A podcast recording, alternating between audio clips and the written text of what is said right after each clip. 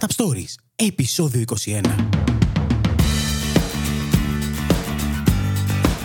Καλώς ορίσατε στο 21ο επεισόδιο του Startup Stories, το podcast που παρουσιάζει ελληνικές startups και μέσα από τις συνεντεύξεις με τους ιδρυτές τους, αλλά και με ανθρώπους του επιχειρηματικού χώρου, θα σας βοηθήσει να πάρετε τις γνώσεις και την έμπνευση που χρειάζεται για να ξεκινήσετε τη δική σας προσπάθεια.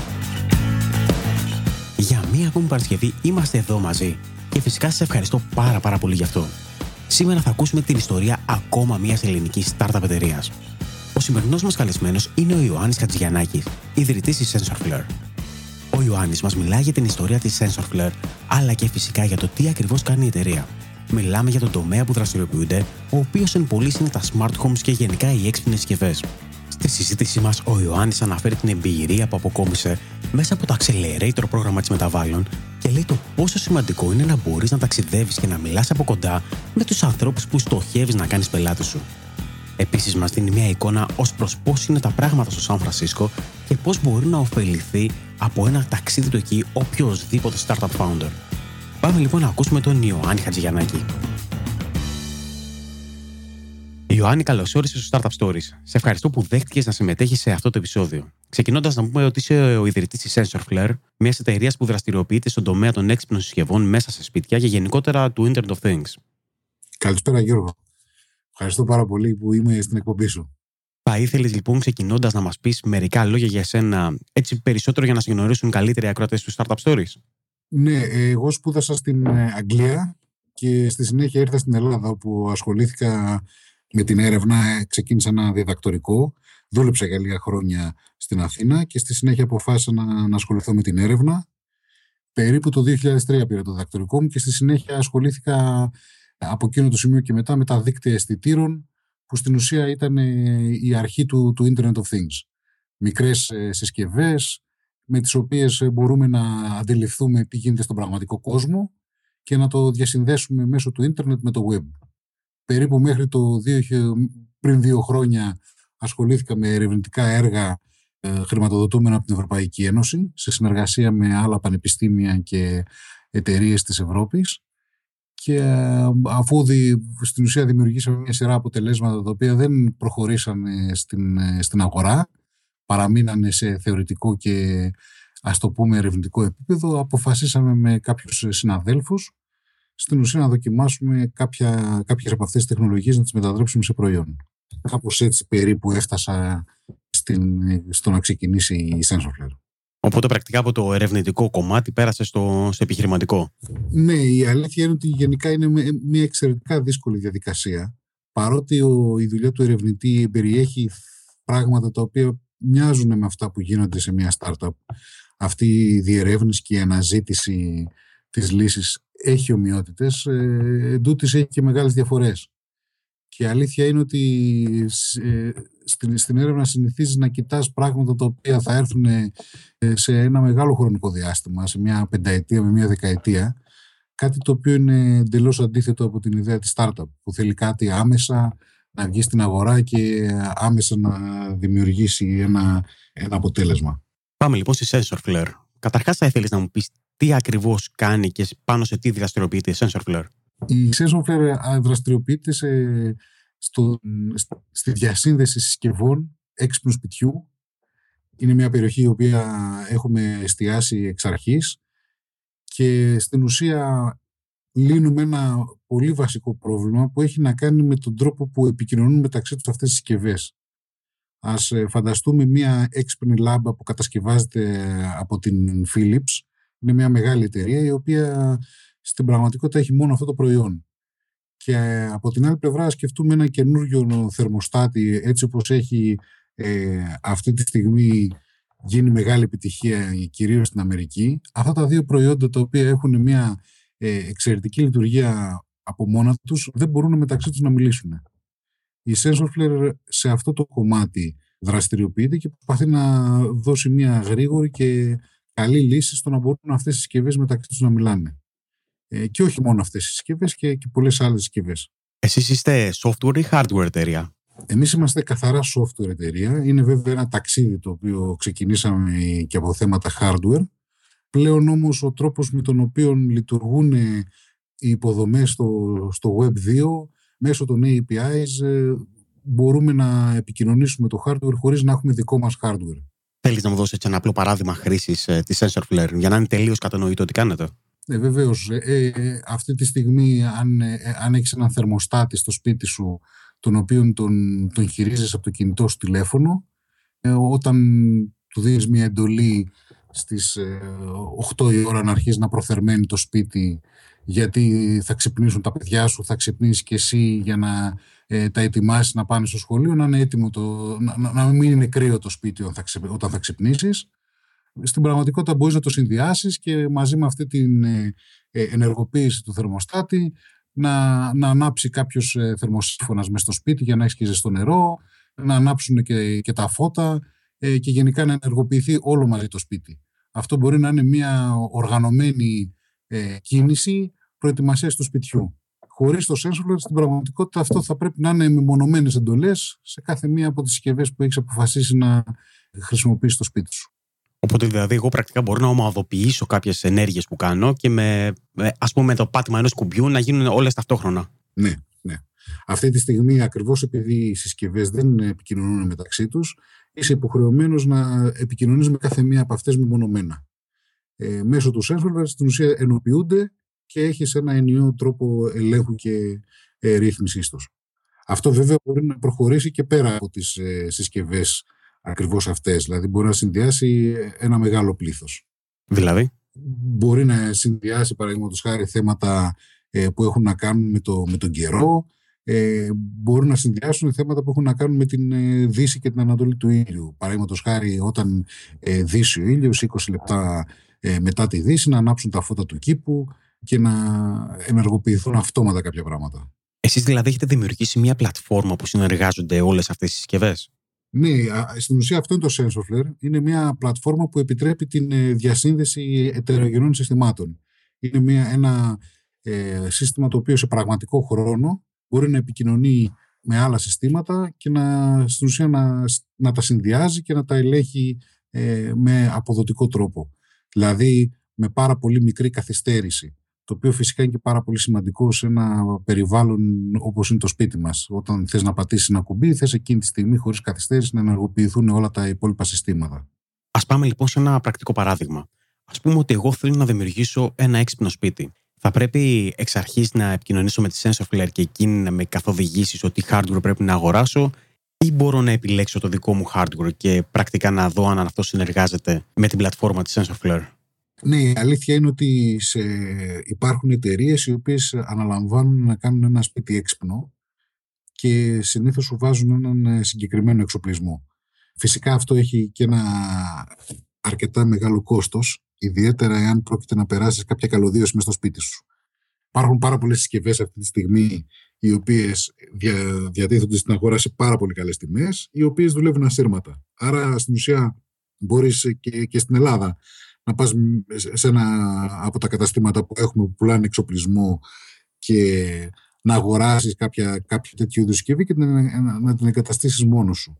Στη συνέχεια απευθύνεσαι στο SensorFlare, ανοίγεις ένα λογαριασμό στο SensorFlare για να μπορέσεις να τα οργανώσεις όλα αυτά πάνω από ένα ενίο σύστημα. Εσείς με πόσους διαφορετικούς κατασκευαστές συνεργάζεστε, Εμείς αυτή τη στιγμή έχουμε πέντε κατασκευαστές, τους οποίους τους ε, χειριζόμαστε σε, σε πάρα πολύ καλό ε, βαθμό.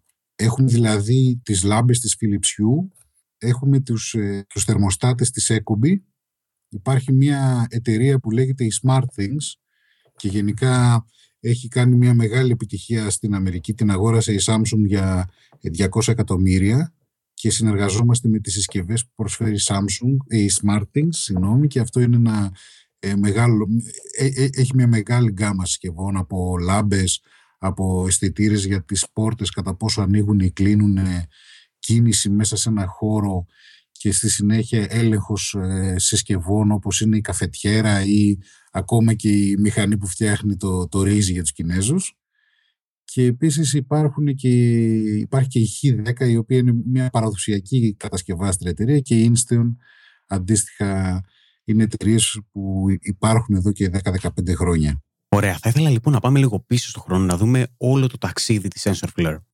Καταρχάς, πώς ξεκίνησε η ιδέα της εταιρείας; Η ιδέα ξεκίνησε από κάποια ερευνητικά έργα τα οποία σχετίζονταν με τον έλεγχο, τον απομακρυσμένο έλεγχο κτηρίων, πολλών κτηρίων και κτηρίων τα οποία δεν έχουν κάποιο, κάποια υποδομή που είναι τα λεγόμενα building management systems και στην ουσία τοποθετείς ασύρματα δίκτυα για να μπορέσεις να τους δώσεις τέτοιου είδους δυνατότητα. Είχαμε ξεκινήσει το πρώτο ερευνητικό έργο το 2006 όπου ε, πολλά κτίρια στο Πανεπιστήμιο της, ε, της Πάτρας, το Πανεπιστήμιο της Ρώμης και στο Πανεπιστήμιο της Γενέβης τους τοποθετήσαμε τέτοιους είδους αισθητήρες και θέλαμε να τα ε, μετατρέψουμε σε, σε έξυπνα κτίρια. Αυτό επαναλήφθηκε δύο-τρεις φορές, δηλαδή δουλέψαμε πάνω σε αυτές τις τεχνολογίες και θεωρήσαμε ότι είναι μια περιοχή στην οποία θα μπορούσαμε να ε, δοκιμάσουμε την τύχη μας στην αγορά. Α, αυτή ήταν η αφετηρία μας. Πότε ήταν αυτό; Ε, στην ουσία το, το, το 2012 ε, αποφασίσαμε ότι μπορούμε να επιχειρήσουμε κάτι το οποίο σχετίζεται με το έξυπνο σπίτι.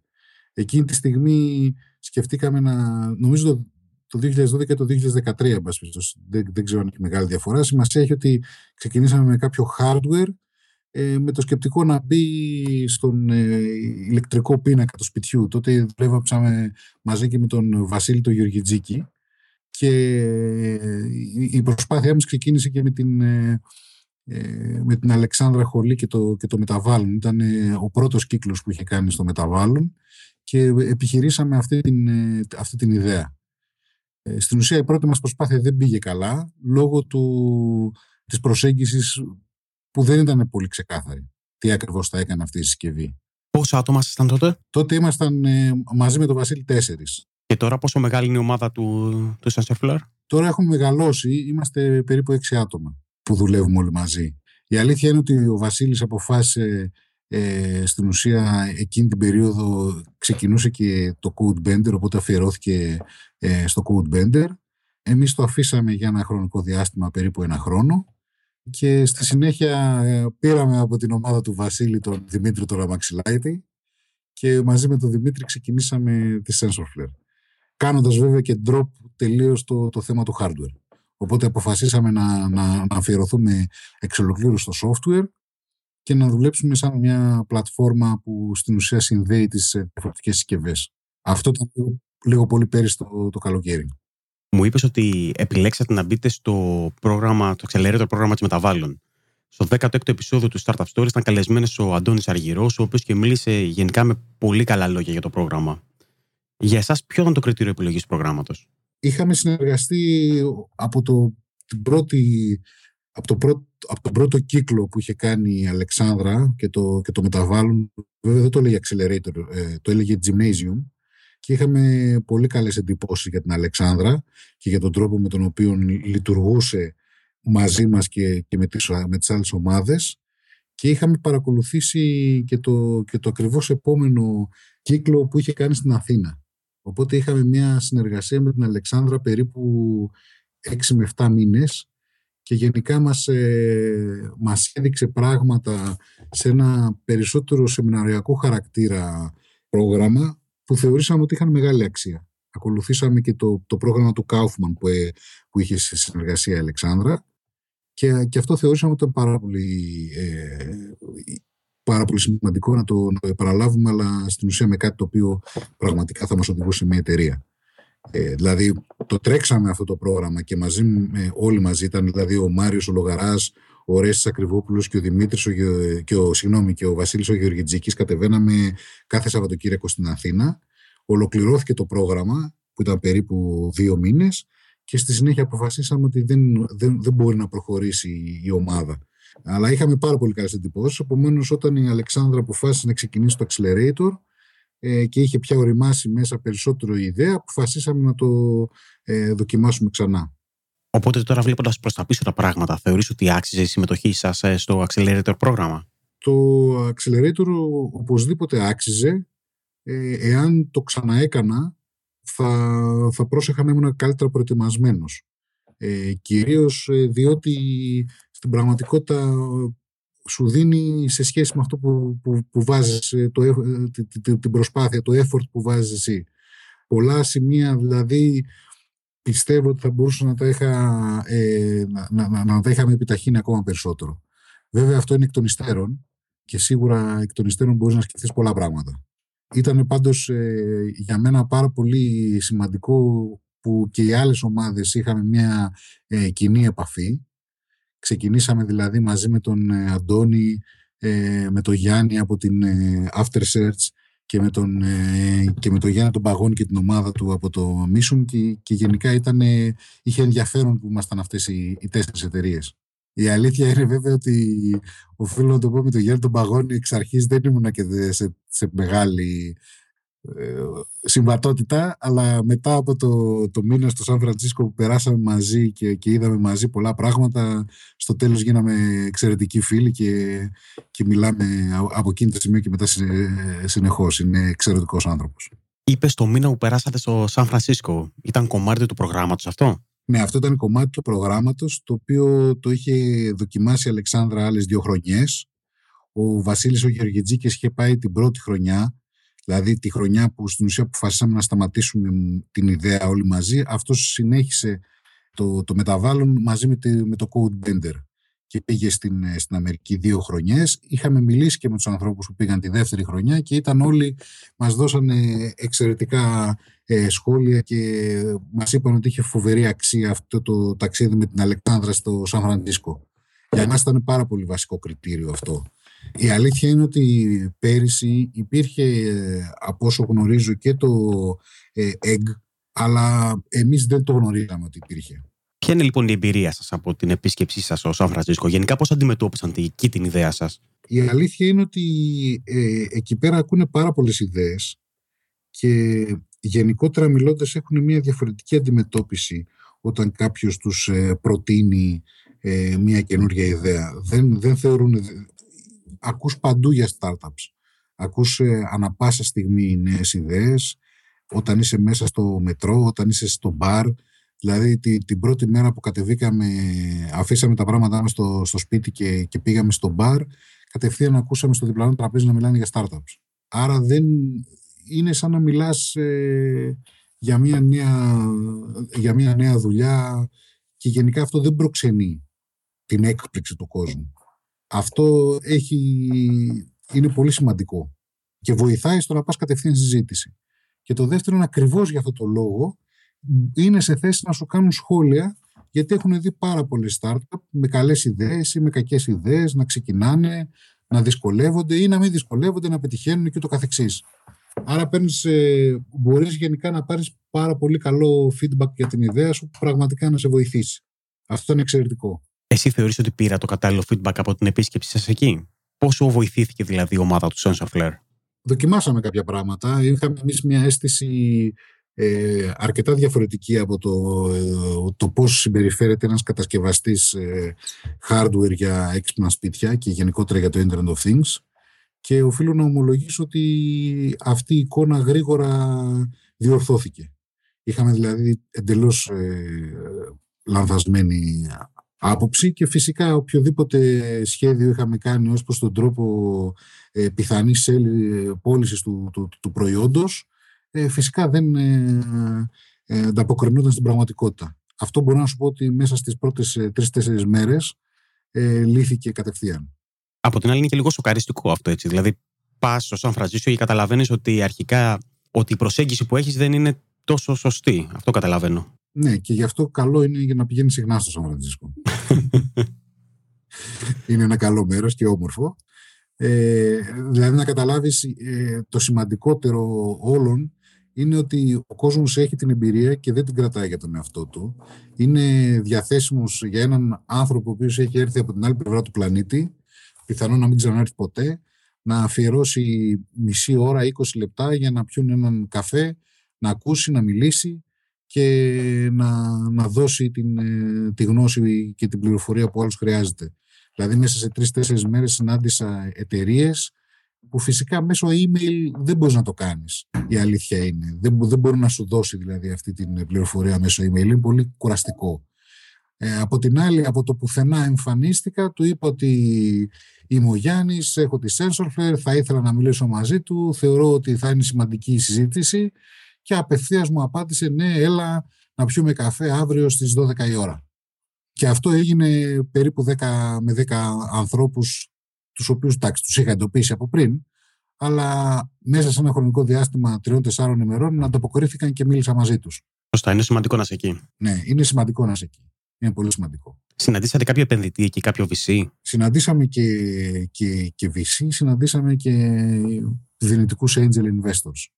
Ε, και αυτό επίσης έγινε σε ένα πολύ χαλαρό τρόπο. Κάποια ήταν πιο δύσκολα από κάποια άλλα, κάποια έγιναν ε, τυχαία, κάποια έγιναν σε συγκεκριμένες συναντήσεις. Η αλήθεια είναι ότι έχει πολλές εταιρείες, πολλά, πολλά VCs και πολλούς angel investors, οπότε δεν, δεν χρειάζεται να τους ξετρεπώσεις ακριβώς. Μιλήσαμε λοιπόν για VC. Εσείς έχετε πάρει κάποια χρηματοδότηση ως τώρα ή έχετε φτάσει έως το σήμερα με δικά σας κεφάλαια; Ένας από τους λόγους ε, που σκεφτήκαμε το μεταβάλλον ήταν η συνεργασία με την, ε, με την Odyssey, η οποία μας έδωσε ένα pre-seed fund 25.000. Στην ουσία αυτό κάλυψε τα έξοδά μας για την Αμερική. Επίσης κάποια βασικά έξοδα για να μπορεί να ξεκινήσει το, η εταιρεία. Ε, μας έδωσε τη δυνατότητα να συνεργαστούμε και, μια, και με την τεστόματον για να μπορέσουμε να γρήγορα να κάνουμε debug το σύστημά μας και να βγάλουμε την έκδοση και μαζί με την εταιρεία που μας βοήθησε να φτιάξουμε την πρώτη έκδοση του, του website. Άρα είχαμε ένα αρχικό, αρχικό κεφάλαιο για να μπορέσουμε να κάνουμε κάποια πρώτα βασικά έξοδα. Ε, στη συνέχεια, πριν ε, περίπου κάποιους μήνες, πήραμε ένα grant από την Ευρωπαϊκή Ένωση, το οποίο βέβαια δεν σχετίζεται με VCs, αλλά είναι προς, ε, προς την ίδια κατεύθυνση. Και όσον αφορά το, το business model το οποίο έχετε υιοθετήσει για να βγάζετε χρήματα, ποιο είναι; Η αλήθεια είναι ότι ακόμα δεν είμαστε 100% σίγουροι πώς θα βγάλουμε χρήματα. αλλά υπάρχει στο μυαλό μας μια, ένα μεγάλο κεφάλαιο που έχει να κάνει με τους κατασκευαστές των hardware. Το θέμα μας είναι ότι ακόμα αυτό το, το κομμάτι της συνεργασίας δεν είναι ξεκάθαρο πώς θα το, καταλάβει, θα το καταλάβουν οι hardware manufacturers. Ε, άρα στην, ε, στο σημείο που είμαστε αυτή τη στιγμή συνεχίζουμε και παρέχουμε την υπηρεσία μας ε, ως premium ε, επεκτείνουμε τους, ε, τους χρήστες μας ε, και στην ουσία έχουμε, κάνουμε συνεργασίες οι οποίες είναι πολύ ε, στοχευμένες και μας οδηγούν προς την κατεύθυνση που θέλουμε αλλά όχι με τον ρυθμό που θέλουμε. Είπες επεκτείνετε τους χρήστες σας, οπότε φαντάζομαι ότι υπάρχουν ήδη πελάτες που χρησιμοποιούν την πλατφόρμα. Ναι, στην ουσία εμείς ε, περίπου από τον ε, Ιανουάριο και μετά από τη στιγμή που καταφέραμε και πήραμε αυτό το, το grant κάναμε μια δεύτερη μετατόπιση, δηλαδή δίνουμε πλέον ξεκάθαρη ε, ε, έμφαση στο προϊόν ως ε, cloud, cloud υπηρεσία που ενώνει άλλα hardware μεταξύ τους και άλλες υπηρεσίες μεταξύ τους. Έχουμε δηλαδή αυτή τη στιγμή τρεις πελάτες οι οποίοι χρησιμοποιούν όλη μας την υποδομή σαν πλατφόρμα για να μπορούν να κάνουν αυτή τη συνένωση. Άρα στην πραγματικότητα για μας το, η περίπτωση του σπιτιού και ο τρόπος με τον οποίο εμφανίζεται στο website μας το SensorFare είναι απλά μια περίπτωση εφαρμογής ε, του SensorFare. Είναι λίγο κυκλικό βέβαια, το καταλαβαίνω και είναι λίγο δύσκολο να το περιγράψω, αλλά η, η αλήθεια είναι ότι όπως αποφασίσαμε στην, πέρυσι το, στην αρχή του καλοκαιριού να κάνουμε drop το hardware, έτσι και το, μετά από 6 μήνες κάναμε και μια δεύτερη μετατόπιση και είναι λίγο διαφορετικό το, το προϊόν μας πια. Αυτή τη στιγμή οι πελάτες που χρησιμοποιούν την πλατφόρμα είναι μόνο από Ελλάδα ή είναι και από ξένες χώρες; Φαντάζομαι ότι στοχεύεται σε μια παγκόσμια αγορά, σωστά; Αυτή τη στιγμή έχουμε έναν ε, πελάτη στην Αγγλία, έχουμε έναν πελάτη στην ε, Ιταλία ε, και έχουμε και έναν πελάτη στην Ελλάδα και η αμέσως επόμενη συνεργασία μας εφόσον όλα πάνε καλά θα είναι και αυτή με έναν πελάτη από την Ελλάδα. Οπότε ναι, κοιτάμε ε, προς, προς ε, όλες τις κατευθύνσεις. Υπάρχει κάποιο συγκεκριμένο έτσι, marketing approach που ακολουθείτε; Πώς σκοπεύετε να προσεγγίσετε νέους πελάτες, Επιλέγετε εσείς, περιμένετε να έρθουν αυτοί σε εσάς; Είναι ε, ναι, η αλήθεια είναι ότι είναι τα πρώτα βήματα. Δηλαδή, αυτός ο τελευταίος πελάτης ήρθε, ήρθε σε εμάς. Όλους τους προηγούμενους τους έχουμε προσεγγίσει εμείς. Η αλήθεια είναι ότι ακόμα το δοκιμάζουμε αυτό το κομμάτι για να μπορέσουμε να, να βεβαιωθούμε ότι μπορεί εύκολα να επαναληφθεί ε, χωρίς να χρειάζεται κάθε φορά να είναι στο προσωπικό μας ε, effort να, να κάνουμε αυτή την επαφή. Ε, φαίνεται ότι υπάρχει μια τέτοιου είδους ε, συμπεριφορά. Δηλαδή, ο τελευταίος πελάτης μας βρήκε. Και αυτό για μας είναι πολύ ενθαρρυντικό. Άμα μπορέσουμε να βρούμε και έναν δεύτερο τέτοιο πελάτη, τότε θα είναι καταπληκτικά. Ποιο θεωρείς λοιπόν ότι είναι το μεγαλύτερο εμπόδιο που έχετε αντιμετωπίσει έως σήμερα; Το μεγαλύτερο εμπόδιο είναι ότι δεν, ε, δεν, καταλάβα, δεν είχαμε καλή αντίληψη του, του προϊόντος μας και τι είναι αυτό που πραγματικά χρειάζεται ο πελάτης. Αυτό ήταν το μεγαλύτερο εμπόδιο. Εντάξει, υπήρχαν και άλλα εμπόδια, αλλά θέλω να πω ότι κάναμε, παραδείγματος χάρη, οι, οι κινήσεις που κάναμε οι αρχικές προς τους hardware manufacturers ε, μας ε, αφιερώσαμε χρόνο στο να αναπτύξουμε κάποια πράγματα τα οποία στη, στη συνέχεια τα, τα αφαιρέσαμε. Αυτό θέλω να πω. Δηλαδή εκεί χάσαμε χρόνο. Αν είχαμε πάει πιο νωρίς στο Σαν Φρανσίσκο δεν θα χρειαζόταν αυτό να χαθεί. Από την άλλη, δεν ξέρω, ίσως τελικά να είναι και απαραίτητο να, να το χάσει αυτό το χρόνο για να οριμάσει μέσα σου η ιδέα. Αλλά νομίζω ότι αυτό είναι το, το βασικό. Το ότι δεν έχεις ε, εξ αρχής από το σημείο 0 το, το τελικό προϊόν και θες να και, και, και έχεις αυτή τη διαδρομή στην ουσία μέχρι να αποκτήσεις το προϊόν που τελικά πουλάει από μόνο του.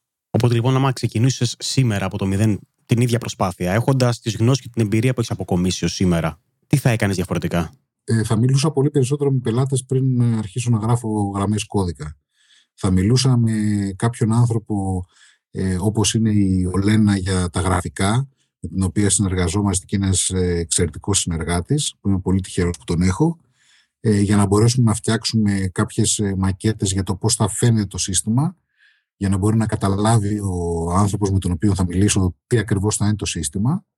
Αλλά έως εκεί δεν θα έμπαινα δηλαδή σε ε, περαιτέρω διαδικασίες να στήσω από πίσω back-end συστήματα και βάσεις δεδομένων και cloud services και το καθεξής. Αυτό θα το έκανα πολύ πιο μετά αφού βεβαιωνόμουν, αφού θα είχα σίγουρα ε, έναν ή περισσότερους πελάτες που θα το θέλανε αυτό το πράγμα. Άρα δηλαδή δεν θα αφιερώνω μεγάλο effort μέχρι το, την πρώτη πώληση, ας το πούμε έτσι. Πάμε λίγο να μιλήσουμε για το Internet of Things. Γενικότερα πολλά ακούγονται και γράφονται τον τελευταίο καιρό.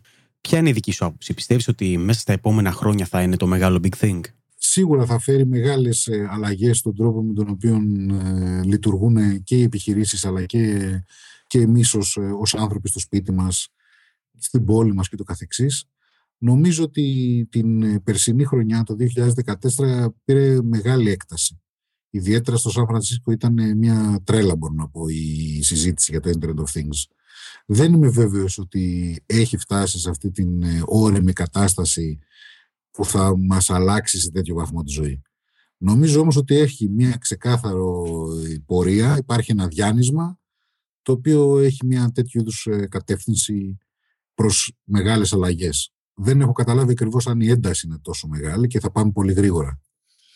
Ε, ε έχουμε δηλαδή προϊόντα τα οποία ε, υπόσχονται ότι θα μετρήσουν τις θερμίδες που καίμε, τα, ε, θα μας ανοιγοκλίνουν τους, ε, το θερμοστάτη με τον βέλτιστο τρόπο, αλλά η αλήθεια είναι ότι έχει πολύ marketing από πίσω παρά ουσιαστική προσφορά νέων υπηρεσιών. Γενικότερα, ποιο είναι το όραμά σου για τη SensorFlare και φυσικά πώς βλέπεις το μέλλον της εταιρείας; Το μέλλον μας είναι να μπορούμε να συνεργαζόμαστε με εταιρείες οι οποίες φτιάχνουν νέα προϊόντα, τα οποία στοχεύουν σε, σε τεχνολογίες για, για, για το σπίτι και να μπορούμε να τους δίνουμε τη δυνατότητα να τα, να τα κάνουν πραγματικότητα.